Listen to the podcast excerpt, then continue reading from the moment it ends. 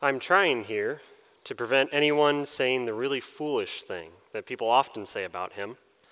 I'm ready to accept Jesus as a great moral teacher, but I don't accept his claim to be God. This is the one thing we must not say.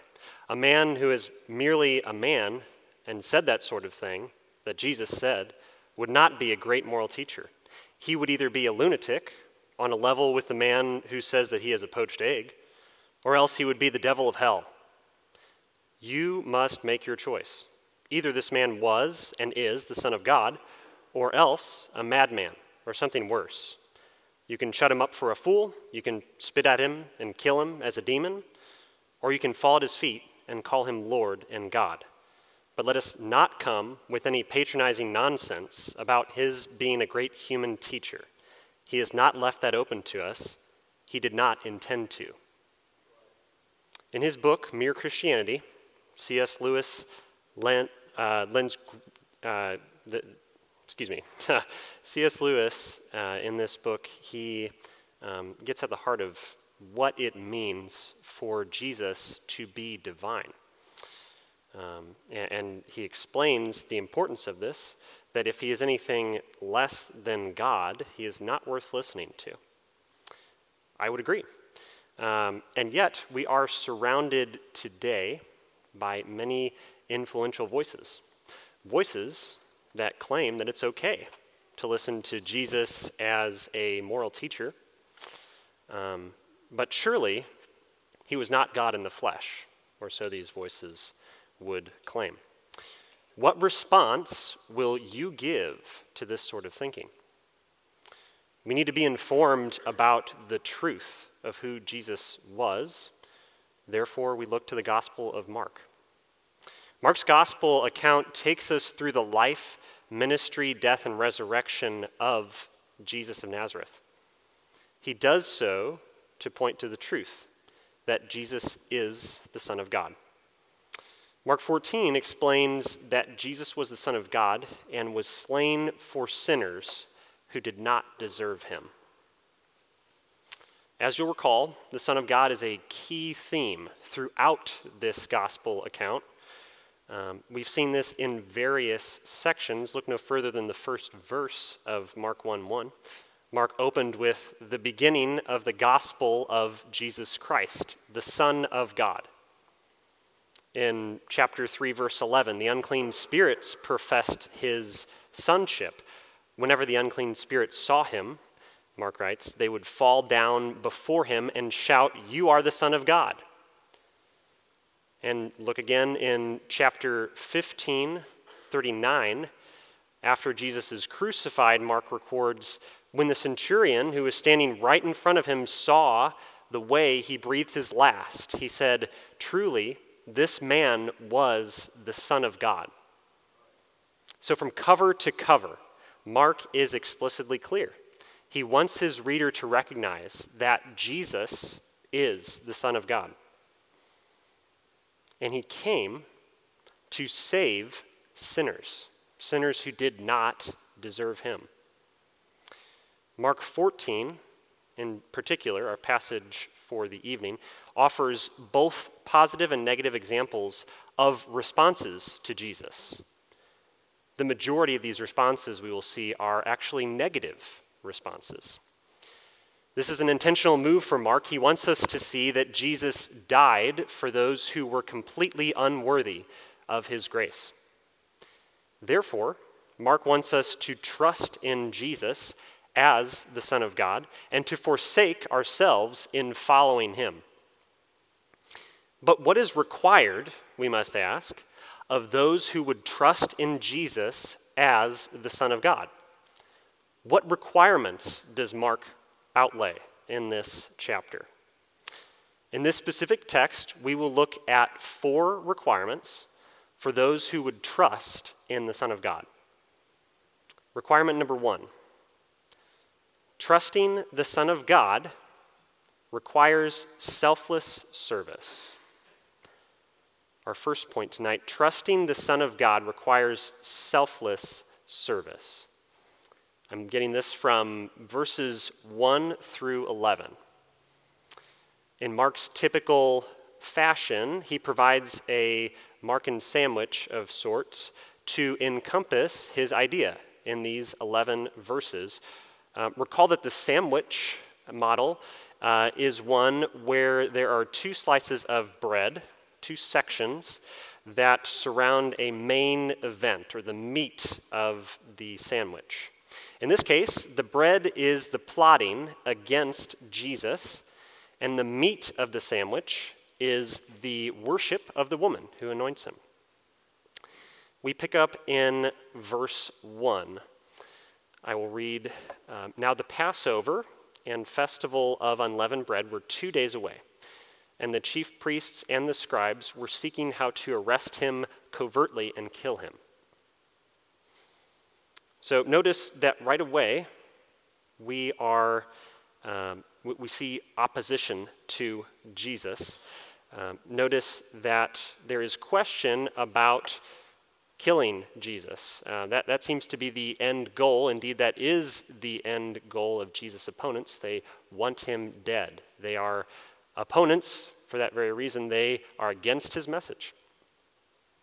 However, they feared that if they apprehended him in public, that the people would object. So there was a, a practical problem for them. They couldn't confront Jesus publicly because they were afraid of what the crowds would do.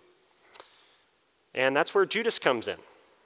Verses 10 and 11 um, provide the answer to their predicament.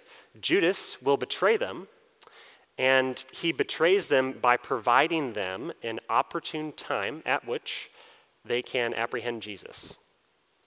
He has agreed to help them seize Jesus when the moment is right, when they are away from the public eye. So there will be less opposition um, they're, they're thinking. Uh, in contrast to Jesus' opposition, we have verses 3 through 9, which actually offer the only positive account of a response to Jesus in this chapter. I'll read verse 3. While he was in Bethany, at the home of Simon the leper, and reclining at the table, there came a woman with an alabaster flask of very costly perfume of pure nard and she broke the vial and poured it over his head. So notice the location here. Now, Jesus is in the home of Simon the leper. He is hanging out with the common folk, so to speak. That is often where Jesus was located. And notice the perfume that is used by the woman. It is a very costly perfume. Um, the text even explains how expensive it was. It was about a year's salary. Um, so, something very extraordinarily expensive. This is a very significant event. This woman breaking this flask and anointing Jesus with this very costly perfume. One might wonder how she obtained this perfume. Um, being a woman in the first century, she likely did not have a salary that could afford this perfume. So many speculate that it was a family heirloom, something that was handed down. Um, very significant to this woman. Um, and notice the significance of her using that in worship. She is willing to give that up in order to anoint the Lord. Of course, there are those who objected. There were those who criticized the woman's actions and believed that it was a very wasteful use of this perfume. Why not sell the perfume, use that money, and give it to the poor? After all, that's what Jesus told the rich young ruler to do, is it not? To sell all his possessions and to give that money to the poor? That seems like the Christian answer, doesn't it? What does Jesus respond? No. He says, You're absolutely wrong. He corrects them, and he calls the woman's actions a good deed in verse 6. Jesus said, Leave her alone. Why are you bothering her? She has done a good deed for me. She anointed him prior to his burial. This is significant. She knows that Jesus' time is limited. And she decides to use something that is significantly, uh, monetarily significant to her, perhaps even sentimentally, if it's a family heirloom. She uses that to anoint the Lord. Her action, in fact, will be recounted alongside the gospel. Uh, Jesus makes that clear. At the end of that uh, that chunk there, verse 9, Jesus says, Truly I say to you, wherever the gospel is preached in the entire world, what this woman has done will also be told in memory of her. So, this woman, as I mentioned, she is the only positive example of a response to Jesus in chapter 14. She recognized that this was the time for her to act and to give this precious gift to Jesus in trust. You see, she demonstrates to us that trust through a selfless act of worship is what Jesus requires of one who would follow him. Notice Jesus' comment also in verse 8. She has done what she could, very simply. Jesus acknowledges that she has done what she could. She brought her very best to the Lord. These actions are a kind of self sacrifice that Jesus calls us to as his disciples. Recall back to Mark chapter 8 and verse 34. If anyone wishes to come after me, he must do what? He must deny himself, take up his cross, and follow me. You see, the woman here, Mark is using her as an example to say that this woman embodies self denial. She's not concerned about making a name for herself. In fact, the gospel writer does not record her name. She is concerned about worshiping the Lord, and she chooses that over pursuing self. Judas, on the other hand, we could say he's a foil to the woman. Um, he serves to show us what the opposite of self denial is. Uh, he actually embodies self centeredness. He does that because he sold out on Jesus. He willingly divulged or willingly agreed to uh, essentially set up Jesus' demise, uh, and he did that for money. I find that interesting. See, the woman, she was willing to give a very costly gift to the Lord, not concerned with self. Judas, on the other hand, on the contrary, is using Jesus to obtain monetary uh, gain. So you could say that he is an antithesis to the woman in this sense. So, what do we do with this? Well, I wonder are you living in a manner that is worthy of the king? Are you living in a manner in which you are not seeking for self and you're actually seeking the advancement of the kingdom. You see, your life is not your own, it belongs to the Lord. If you are his child, you belong to Christ. The woman recognized that. She recognized that her life belonged to Christ. And she demonstrated what proper worship looks like. Worship is a posture of one's heart that is reflected in the activity of one's entire life. Worship is not limited to activity one day a week, today. It's displayed throughout the week, it's, it's displayed every moment of every day. That's worship. So, are you living a life that is worthy of the king, that is proper, godly worship? I wonder also do you view your life as a stewardship? Do you believe that you and everything that you have or think that you have actually belongs to the Lord? Or do you use terms such as my money, my time, my fill in the blank? Recognize that all that you have is actually the Lord's, and that will fuel your usage or your stewardship of those things. So, trusting the Son of God requires selfless service. And it also requires knowing his atonement. That's our next requirement. Trusting the Son of God requires knowing his atonement. I find this in verses 12 through 31. We pick back up in verse 12. The disciples come to Jesus asking him about the location of the Passover meal. It is worthwhile to remind ourselves of the role and the significance of the Passover itself, and specifically the Passover lamb. The Israelites were instructed, back in Exodus, they were instructed to kill the Passover lamb and spread its blood along the doorposts of their home. Exodus 12, 13. I'll just read that. You don't have to turn there. Uh, the blood shall be a sign for you on the houses where you live. And when I see the blood, I will pass over you, and no plagues will befall you to destroy you when I strike the land of Egypt. The Passover was an annual remembrance of the Lord's faithfulness to his people in preserving them and rescuing them from captivity. Jesus provided very specific instructions about this meal and where the disciples should have it. Starting in verse 13, and he sent two of his disciples and said to them, Go into the city, and a man will meet you, carrying a pitcher of water. Follow him, and wherever he enters, say to the owner of the house, The teacher says, Where is my guest room in which I may eat the Passover with my disciples? and he himself will show you a large upper room, furnished and ready. Prepare for us there. So Jesus is very specific about where this meal ought to take place. And then verses 17 through 31, we have another sandwich here.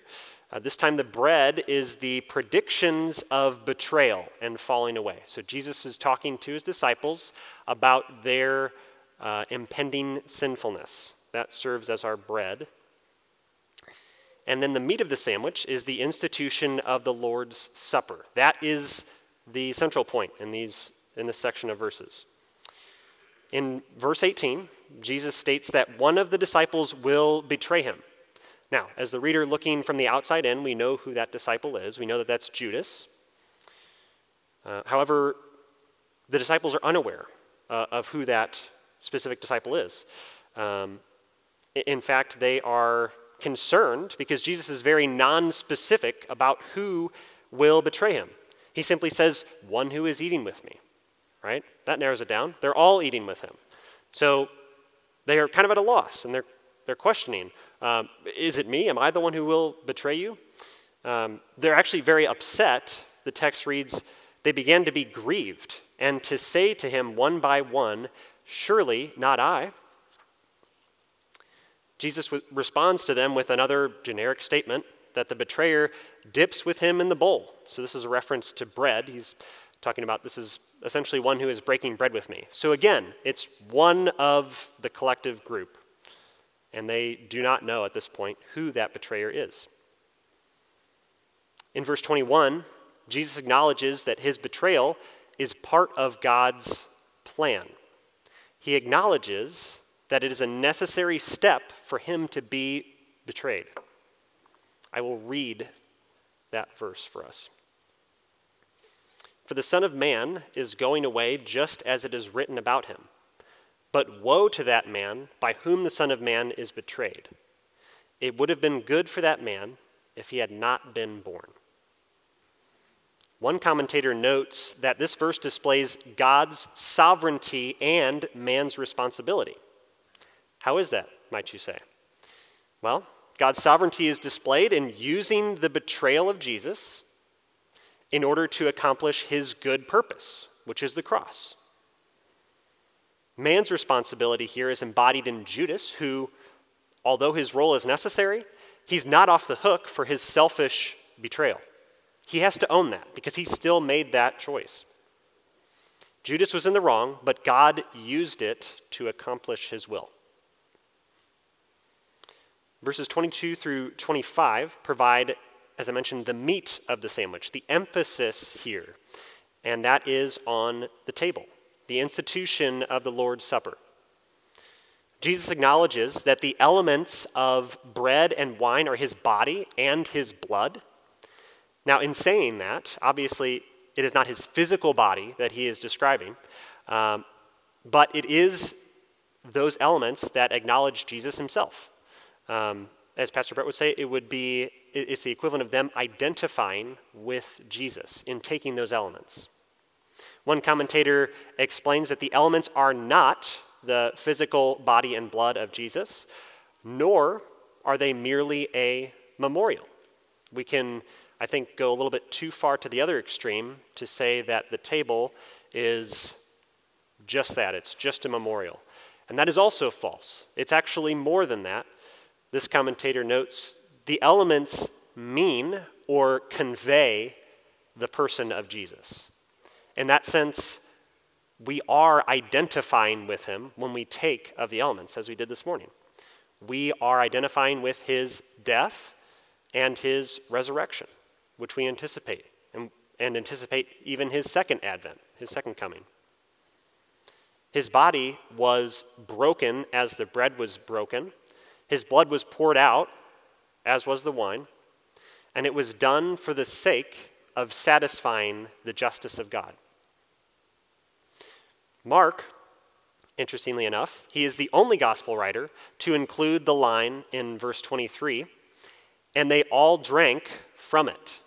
Talking about the cup, Mark says, and they all drank from it. That is unique for Mark. Um, and it's important that we note that because the all, or actually that entire statement, they all drank, underscores the fact that all of the disciples took part in the Last Supper. And in just a short moment, they will all turn their backs on him as well. They will all turn away. These men are sinners who are undeserving of God's grace. So, we see that the table is for not the righteous, but the unrighteous, for those undeserving of grace. These disciples were not worthy to be seated with Jesus and to take part in the meal, and neither are we when we come to the table. But Jesus makes us worthy. Because of his atonement, we are viewed as righteous in the sight of God. Eschatological hope is highlighted in verse 25. I will read that. Truly, I say to you, I will not drink of the fruit of the vine again until that day when I drink it new in the kingdom of God. So, Jesus is instructing his disciples about his return. He is acknowledging that that is a reality. The table has this reflective aspect of looking back on the cross and remembering what Jesus did, but it also has this future anticipatory element. Not sure if that's a word, but it is now, maybe. Um, it has a, a future leaning aspect. We, we know that he will come back. We know that the second advent is a reality, and we long for that. The bottom layer of this particular sandwich, this bottom layer of bread, is the prediction of all of the disciples falling away, verses 26 through 31. Notice that Judas was alluded to in the first layer, verses 17 to 21. And now all of the disciples are mentioned in 26 through 31. This is an all encompassing betrayal that Jesus uh, predicts. No longer is any one of them questioning who it will be, they will all betray him, as Jesus makes clear. Jesus says, You will all fall away. And then he quotes from Zechariah 13 and verse 7 I will strike down the shepherd, and the sheep shall be scattered. So we know that this is a reality. The disciples know it as well. Peter insists that this cannot be the case. He is adamant that he will remain faithful. Verse 29, we see that. Um, he insists that surely he will not betray the Lord. Peter said to him, Even if they all fall away, yet I will not. He is adamant. And yet Jesus responds to him saying that he will actually deny him that very night, and he will deny him not once, not twice, but three times. Three times Peter will deny the Lord that he professes. And Peter doubles down. He's confident that he will remain faithful. Verse 31. Peter kept saying insistently, Even if I have to die with you, I will not deny you. And all of the disciples join in. Surely none of us will do that, right? We've been with you for 13 chapters. Surely none of us we'll turn our backs on you. That's what they're thinking, at least. And they have perhaps good reason to do so, right? They've, they've been through seasons with Jesus, they've experienced ministry and life with Jesus. Perhaps they have valid reason. Perhaps we would even say the same thing. It seems that Mark records this statement in order to show the devastation of their abandonment later in verse 50, because they will all fall away. They will all turn their backs on Christ. So, what do we do with this section of Scripture? First of all, if you are not identifying with Christ, if you don't trust Him, trust Him. That, that is your first priority if you are not a believer, not a follower of Christ. Recognize what Jesus did for you. Recognize that the atonement is a requirement of God, not an option. There aren't many ways to get to heaven, there is one, and his name is Jesus. So recognize that. His body and blood were given for you. Do you believe that? Also, we must forsake efforts to make ourselves acceptable in God's eyes. This is a great temptation even for us as Christians, for my brothers and sisters. That is a temptation to think, well, I did my devotion today, I prayed for X amount of time. Surely the Lord is happy with that. He's content in what his son did. So rest in that. Know that you bring nothing to the table. You are a sinner and fully dependent on God's grace. We have to commit our lives to our brothers and sisters, to a local church. We have to live and breathe that. That's what Christ wants for us. He wants us to link arms with our brothers and sisters in the pursuit of Him. Be about that. Invest in one another's lives. So we've seen how trusting the Son of God requires selfless service and knowing his atonement. Thirdly, trusting the Son of God requires watchful prayers. Watchful prayers. Jesus does not want to experience the cross. At least that's what verse 35 would indicate to us. He is praying now in Gethsemane. Um, and in verse 36, he acknowledges that the Father's will is best. So notice that. See the humanity of Christ in that he anticipates suffering and doesn't want that, but also recognize his willingness to submit to the Father's will, to do what he came to do. Verse 34 And he was, excuse me, and he said to them, My soul is deeply grieved to the point of death. Remain here and keep watch. And he went on a little beyond them and fell to the ground and began praying that if it were possible, the hour might pass him by. And he was saying, Abba, Father, all things are possible for you. Remove this cup from me. Yet, not what I will, but what you will. Jesus is willing to suffer. He knows fully well the pain involved in absorbing the wrath of God on himself, and yet he does that willingly. In verse 38, Jesus wants his disciples to pray and to keep watch with him, but they keep falling asleep. Verses 37, 40, and 41. They keep continually falling asleep. Notice also, as the scene shifts, Judas enters into the scene in verse 44. So Jesus acknowledges the, that the betrayer is at hand. Um, Judas kisses Jesus in order to identify him to the small mob that he's brought to apprehend Jesus. And Jesus, in verse 48, questions the ridiculous nature of their approaching him with weapons as if he would resist them. as if they could have taken him at any time and, and he would have willingly let them. In verse 49, we see that again, as we saw in verse 21, Jesus acknowledges that this betrayal is necessary. It is a necessary component of God's plan. God uses the evil of these men who apprehend him in order to accomplish his good purpose.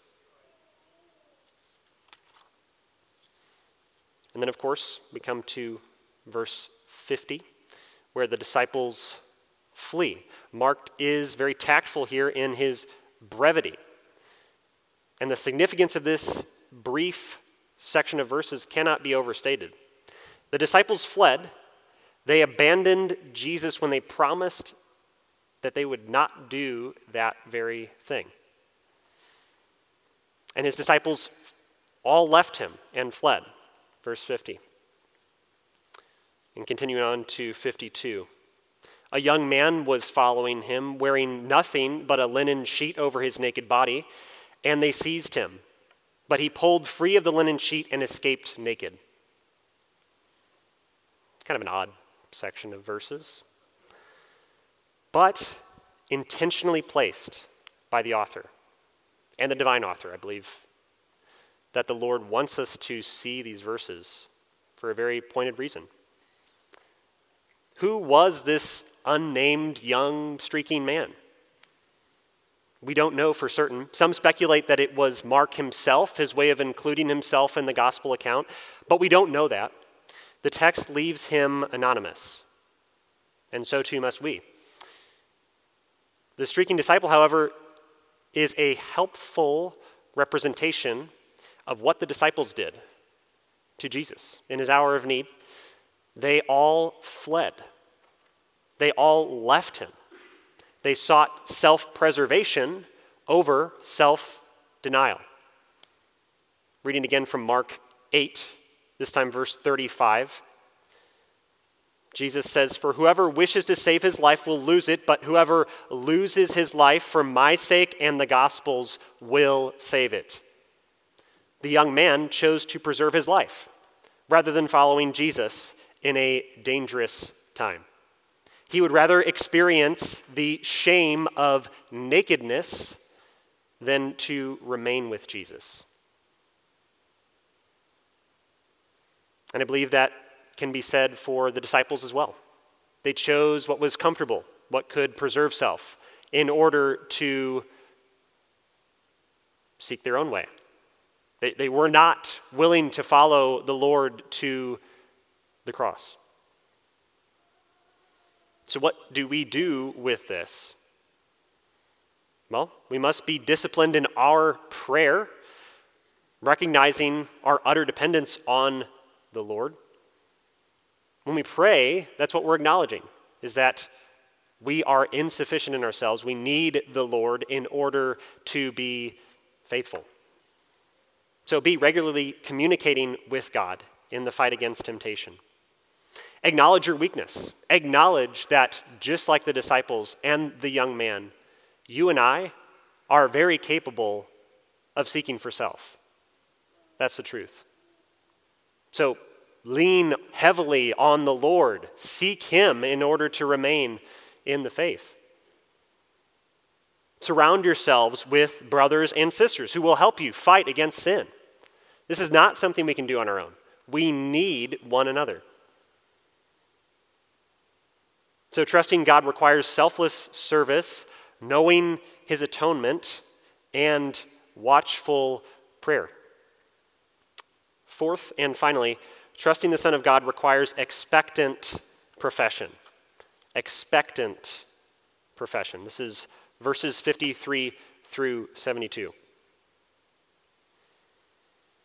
So we see in, this, in the opening of this section, 53 to 54, the scene shifts now to Jesus as he is brought before the high priest and a makeshift council of accusers. Notice, Peter does follow at a safe distance. He's there, but he's not there, right? He's outside of this gathering. He's not willing to jeopardize his safety. In fact, he is warming himself by the fire. See the contrast. So, in the presence of the council, Jesus is before his accusers, who actually struggle to come up with a coherent story so as to condemn him. Look at 55 through 56. Now, the chief priests and the whole council kept trying to obtain a testimony against Jesus to put him to death, and they were not finding any. For many were giving false testimony against him, but their testimony was not consistent. So they are fabricating stories in order to condemn Jesus, but they can't get the story straight. The irony. In verses 60 to 62, which Dan read for us a moment ago, we see that the high priest finally attempts to corner Jesus to get to the end of the matter. He knows that he can give the decisive question that will elicit the response that he wants from Jesus. However, Jesus would not answer outrightly. Verse 61a, but he kept silent. Jesus kept silent and did not answer. Jesus remained silent initially, in spite of the lies that were offered against him. This should cause us to reflect back on the prophet Isaiah and the suffering servant. Reading from Isaiah, he was oppressed and he was afflicted, yet he did not open his mouth. Like a lamb that is led to the slaughter, and like a sheep that is silent before its shearers, so he did not open his mouth. You see, Jesus fulfills this scripture here at this juncture. He is the lamb that is led to the slaughter, and he does not open his mouth. He does not respond initially to his accusers. So the chief priest tries again. He winds up another question. Uh, the irony of this statement, though, is that in attempting to corner Jesus to get what he wants from him, um, he actually gives a true testimony of who Jesus is. Again, the high priest was questioning him and saying to him, Are you the Christ, the Son of the Blessed One?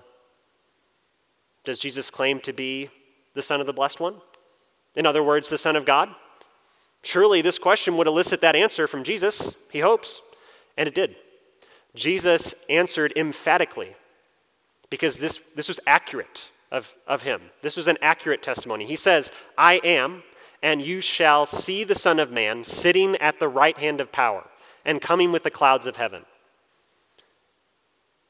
So, not only does Jesus affirm that he is the Son of God, but he says that he will be seen at the right hand of God himself, a seat of highest honor. And he will also return. He is coming again. There will be a second advent. So, not only does Jesus confirm the question, he actually doubles down on it and emphatically says, Yes, and I will return. That response set the high priest off. That was all that he needed. He tore his clothes in response to what, what he considered to be blasphemous. And with that, verse 64, and with that, they condemned him as deserving death.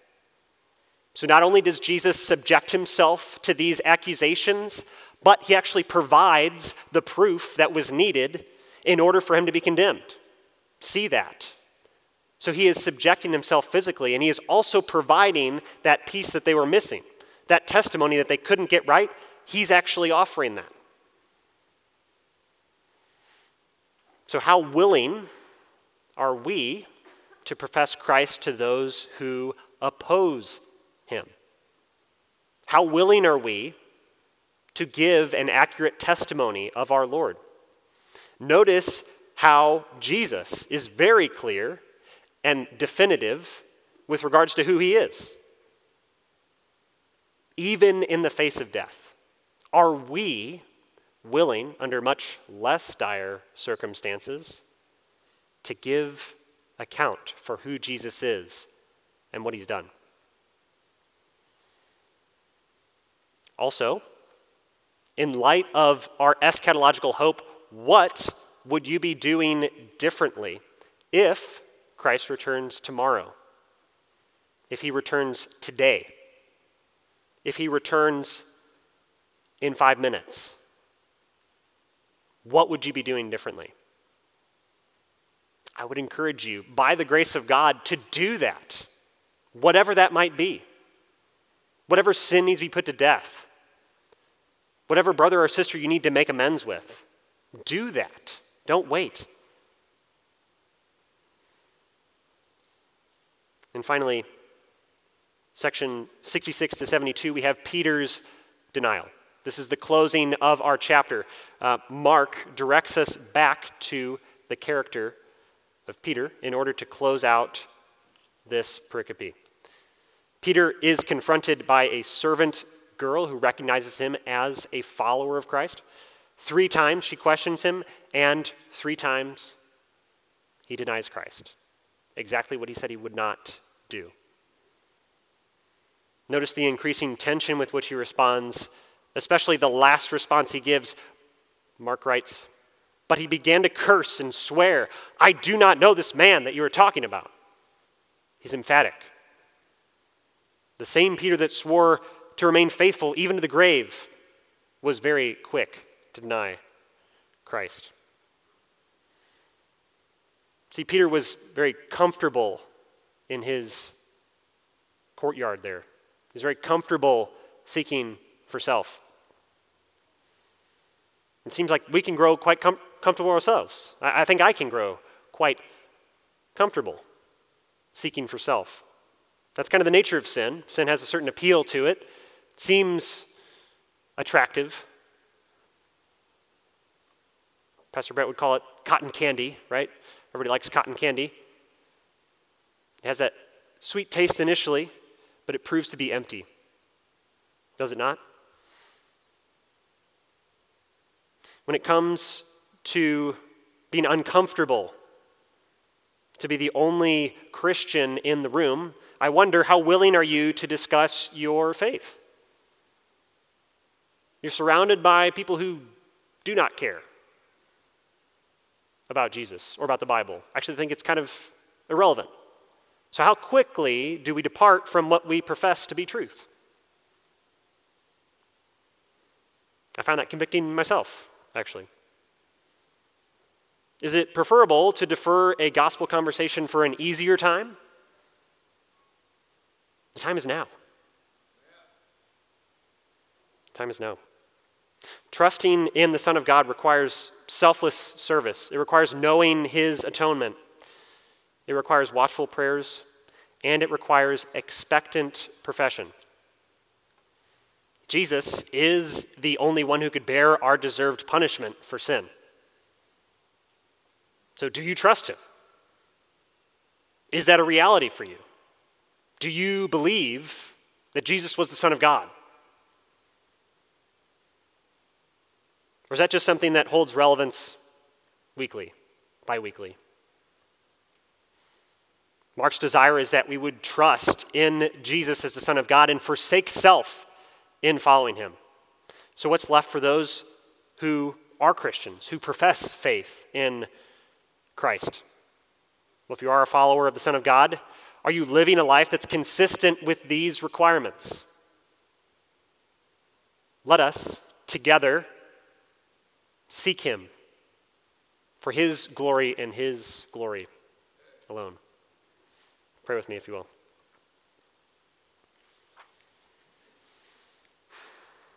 Lord, you are good. You are faithful. In fact, you are the only one who could bear the cross of Calvary. You are the only one who is faithful to God to the end. The disciples professed that they would be faithful. We, at times, are stronger in our faith than others and think that we're unshakable. God, humble us. Help us to grow in our dependence on you. We need you. We pray that you would come even now and convict us where we need conviction and grow us. We pray in Jesus' name. Amen.